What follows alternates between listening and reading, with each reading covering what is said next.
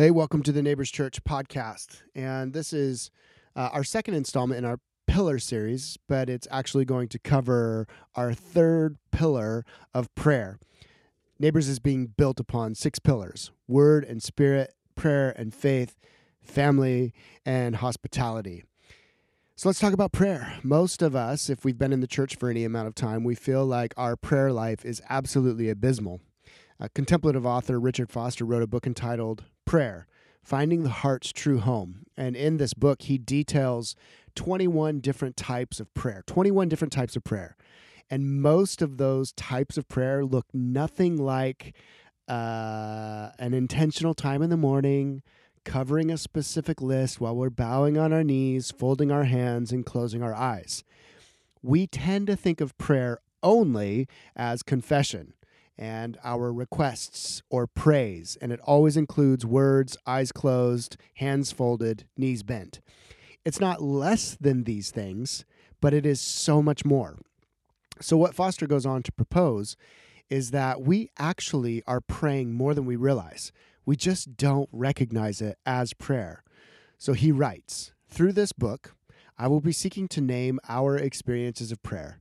I hope in this way to define something of the character of our dialogue with God. Countless people, you see, pray far more than they know. Often they have such a stained glass image of prayer that they fail to recognize what they are experiencing as prayer and so condemn themselves for not praying. I tell you what, that is great news for us.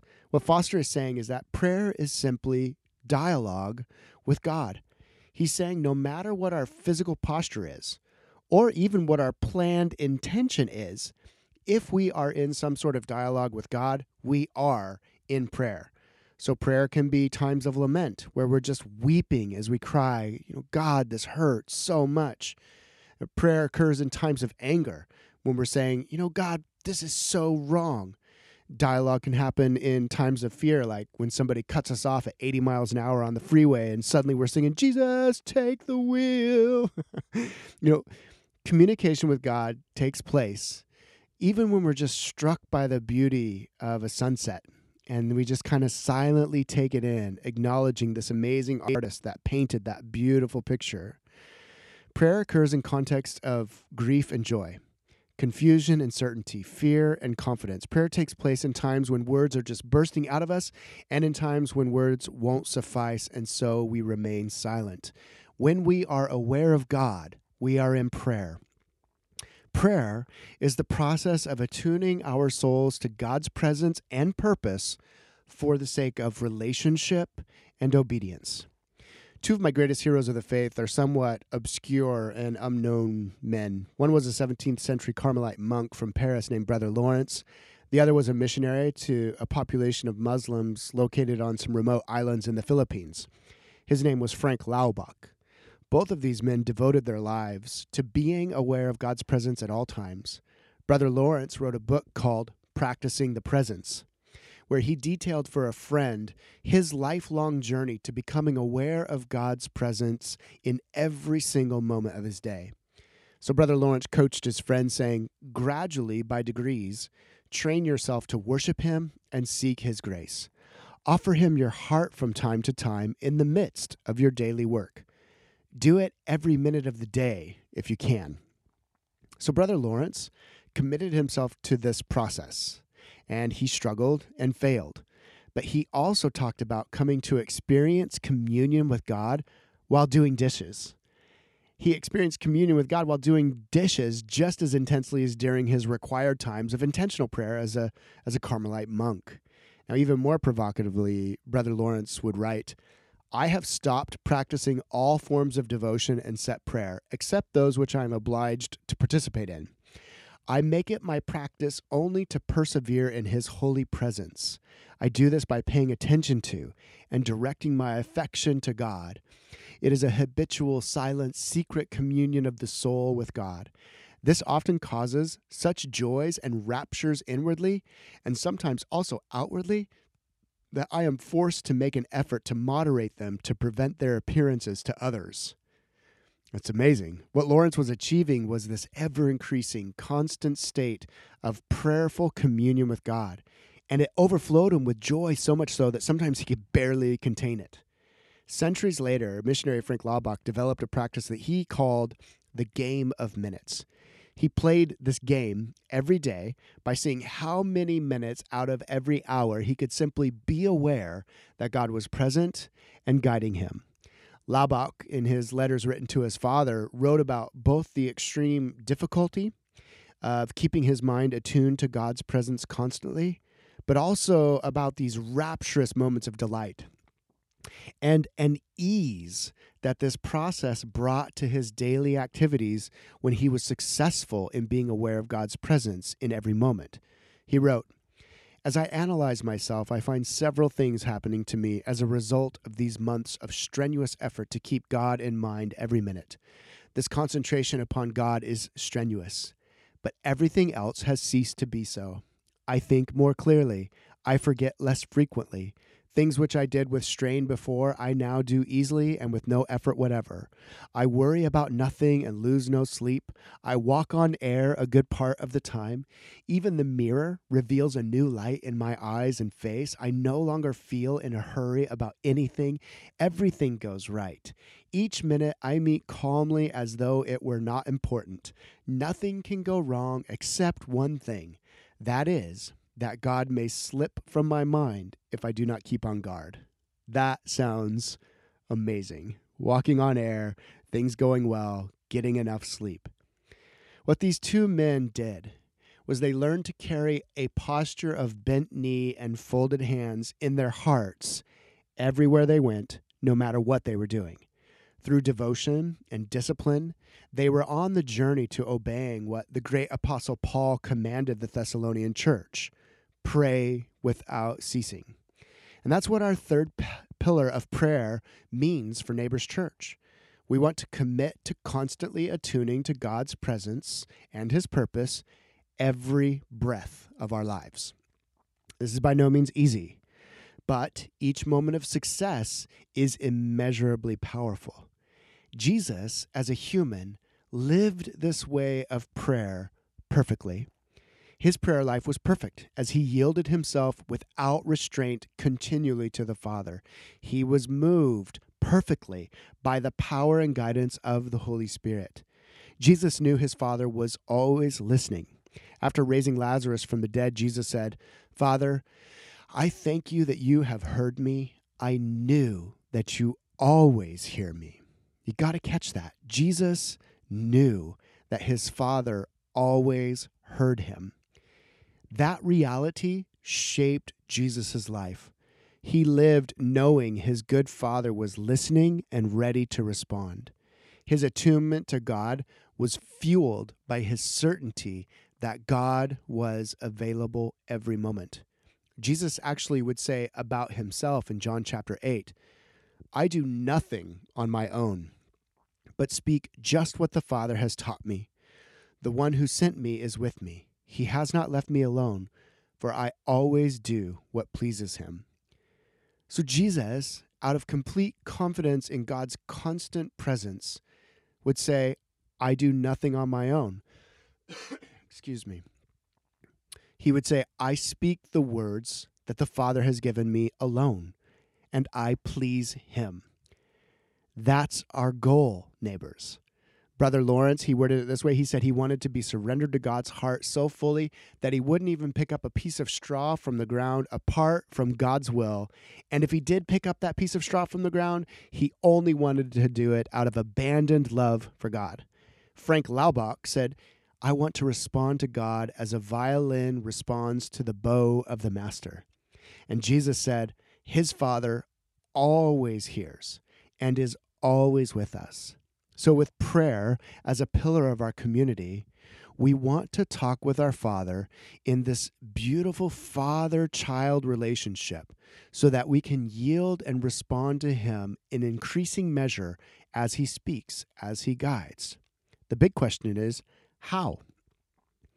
How is such a prayer life attained? Well, first of all, I think attainment is the wrong way of thinking about this type of life, this level of prayer. I think process and growth are better ways to think about this. It all starts with Jesus and His Holy Spirit indwelling us as humans.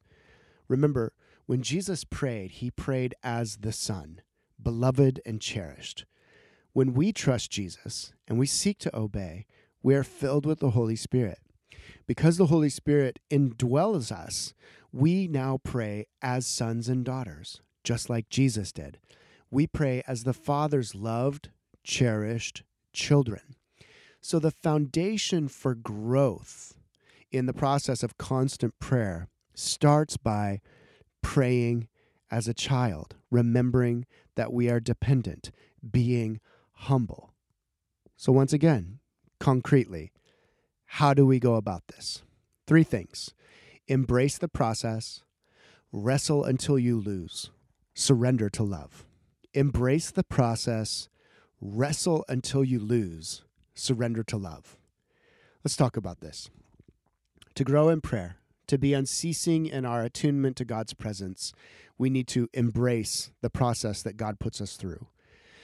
We learn a lot from the earliest leaders of the church, Peter and Paul. Their process of growth is our process of growth. So for Peter in the Gospels, he appears to be this self confident follower of Jesus. He seems to always know the plan, and Peter knows that he's going to be a big part of that plan until Jesus ominously warns him that Peter's going to deny him three times before the rooster crows. And Peter, he brushes that off. But in the end, Jesus' prophecy is true. His confidence, Peter's confidence in his own commitment to Jesus fails, and he does indeed deny him three times. Now, Peter was absolutely devastated by this. In desperation, Peter wept after that third denial of Jesus, and that was a mark of this deep regret in the man. Peter wanted to be right with Jesus. Now, at the very end of the Gospel of John, the resurrected Jesus comes to Peter, and Peter is disoriented, he is broken, he is utterly at the end of himself. But there are two things that remain in Peter's heart, two things that he's desperate for. He wants Jesus to accept him, and he wants to know that he is accepted by Jesus, and Peter wants the ability to obey Jesus. At this point, at the end of the Gospel of John, when Jesus is beginning to restore Peter, Peter no longer has a self confident commitment to Jesus because that self confident commitment failed him in the most crucial moment. We see from Peter's responses to Jesus that he doesn't even trust his own heart any longer. He literally tells the Lord, You know my heart. You know if I will love you as I should love you and love your people as I should love them. Peter had been brought to an absolute desperate dependence on Jesus' grace, his plans, Jesus' knowledge of his own inner being. And at the very end of the days of Peter, he would write to the apprentices of Jesus spread across Asia Minor Humble yourselves, therefore, under God's mighty hand, that he may lift you up in due time. Cast all your anxiety on him, because he cares for you.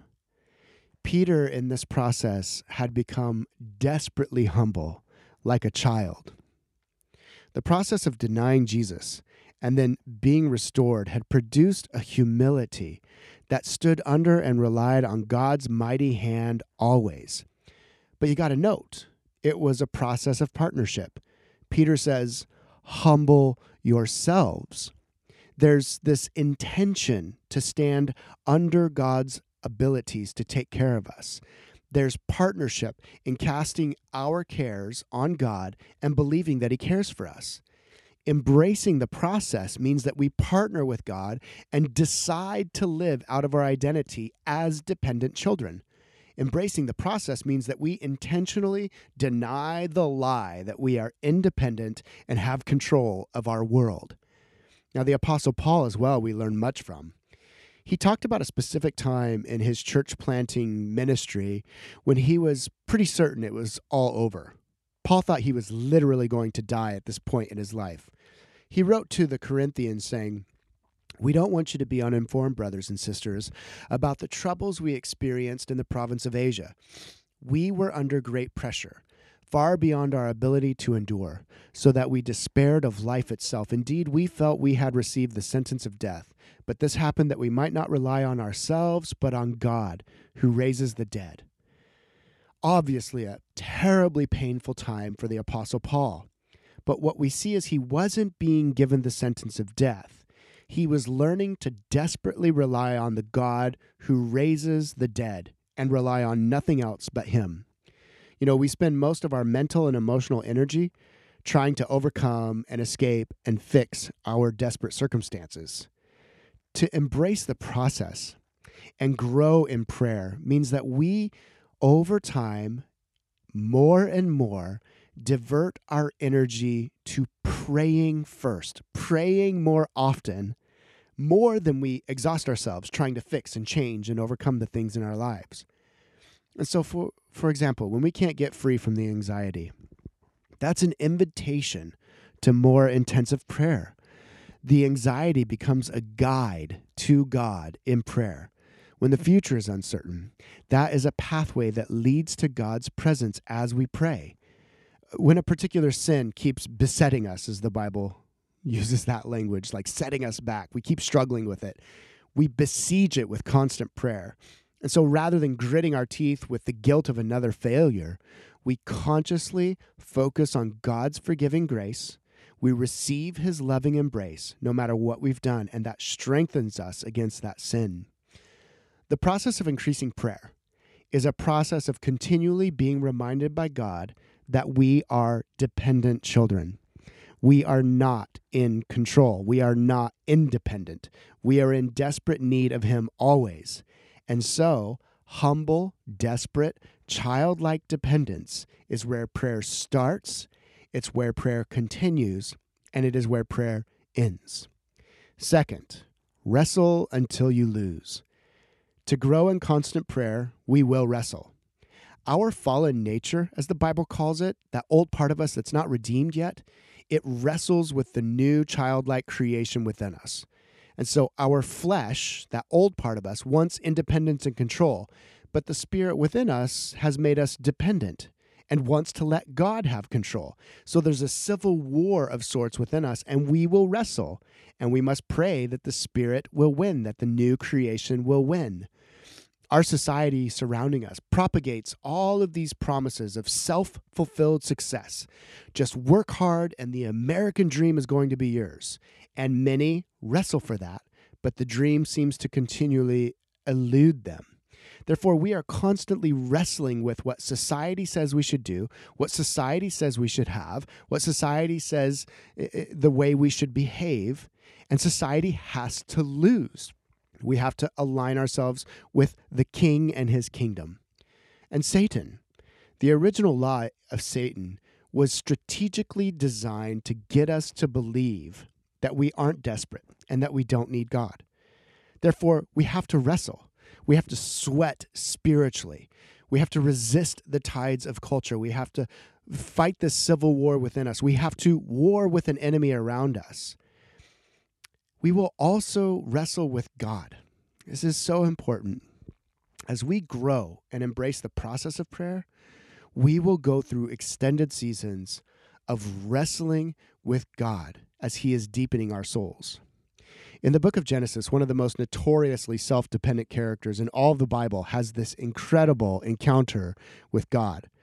Jacob was his name, and he had schemed his way through life but he eventually reached the end of himself. And there, the text tells us the angel of the Lord appeared to him. And so the story says that the two of them wrestled through the night. Jacob wanted something from God, and what he wanted, he could not get through his own means any longer. And so this wrestling scene was Jacob grabbing hold of God and saying, Help me. I'm humbled. I'm desperate. I'll read from Genesis 32, verses 25 to 26. When the man, that's a reference to the angel of the Lord, when the man saw that he could not overpower him, that's Jacob, he touched the socket of Jacob's hip, so that his hip was wrenched as he wrestled with the man. Then the man said, Let me go, for it is daybreak. But Jacob replied, I will not let you go unless you bless me. Jacob wrestled so desperately and intensively with God for a blessing that he actually prevailed. He got it. But in his prevailing, he lost something. Jacob lost his old name. Let me read to you from verses 26 to 28 of Genesis 32. The man, that's the angel of the Lord, asked him, What is your name? Jacob, he answered. Then the man said, Your name will no longer be Jacob, but Israel, because you have struggled with God and with humans and have overcome. Names in the Bible are a big deal. They represent the life of the human that bears them, they carry a lot of freight. Jacob meant heel catcher or schemer or manipulator. So in this scene, Jacob wrestled and he wanted help, he wanted blessing. And in gaining it, he lost his old name. In other words, something gave way. He lost his old ways of living, he lost his old patterns. Jacob lost his old identity in his wrestlings and was given a new one. God renamed him Israel, which could roughly mean persevering or persisting or overcoming. And so Jacob's new name, Israel, became the fountainhead of a people who were to persist in faith and obedience to Yahweh as his chosen children. And it's important to notice Jacob didn't leave the scene victorious with head held high and prideful. Jacob left this wrestling match with God limping. Verse 31 says, The sun rose above him as he passed Peniel, and he was limping because of his hip. That limp would serve as a constant reminder to Jacob that blessing came through losing his old name, through losing his old ways. His wrestling had led to the loss of his self reliant walk, but his new life, marked with a limp and a new name and a new dependence, would be utterly devoted to God and would generate an entire population of people whose sole purpose was to be devoted to God. We will all wrestle with God at times, and something will have to give way. We will have to lose our old names. We will have to lose our old ways, and it can be painful. For many, it will leave us with a limp. But we gain these new identities and these new ways of life, even though we limp. And it's truly beautiful as we leave a legacy for God. Finally, growing in prayer and becoming constantly attuned to our Father and listening to Him constantly with every breath, we embrace the process. We wrestle until we lose, and then we surrender to love. We surrender to love. To lose is to surrender. Our flesh doesn't want to surrender, but we are not our flesh. We are born again, spirit filled children. So, embracing the process of growing in prayer leads to wrestling with God as He shapes us in the image of His Son. And our wrestling with Him is often trying to, what we're trying to hold on to is what we think we need, what we think we want, sometimes more than Him. And so we have to let that go and lose that. As we wrestle, there's going to be this sense that we are losing everything, but we're not. In the end, we are gaining our truest desires as His loved children. Loss in the kingdom of Jesus is a surrender to perfect love. It's a surrender to a gift giver that we could never comprehend. It's a surrender to a Father who only has our highest flourishing on his heart. We are surrendering to a Father who loves us and wants to partner with us in accomplishing his will through us, through our prayers, through our attunement to his presence and his purposes. How can we be assured of this? How do we know that when we lose, we are surrendering to love? We have to look at Jesus' process of wrestling and his loss to gain us. Jesus wrestled mightily with the Father right before going to the cross. Luke tells us that the man actually sweat blood, an actual medical condition under great duress where the capillaries burst under the skin. Jesus sweat blood, asking his Father to let the cup of suffering and pain and humiliation and death on the cross pass from him. He cried out, Abba, Father, everything is possible for you. Take this cup from me, yet not what I will, but you will. Jesus surrendered to love for us. Jesus wrestled and he gave up. He lost his life for us. His love for us compelled him to surrender to the cross so that we could be forgiven and accepted and made new. Jesus wrestled and surrendered to the cross to gain his most cherished possession, you and me. The Apostle Paul in the book of Romans summarizes our process of growing in constant prayer. He says, The Spirit you received does not make you slaves so that you live in fear again. Rather, the Spirit you received brought about your adoption to sonship, and by Him we cry, Abba, Father.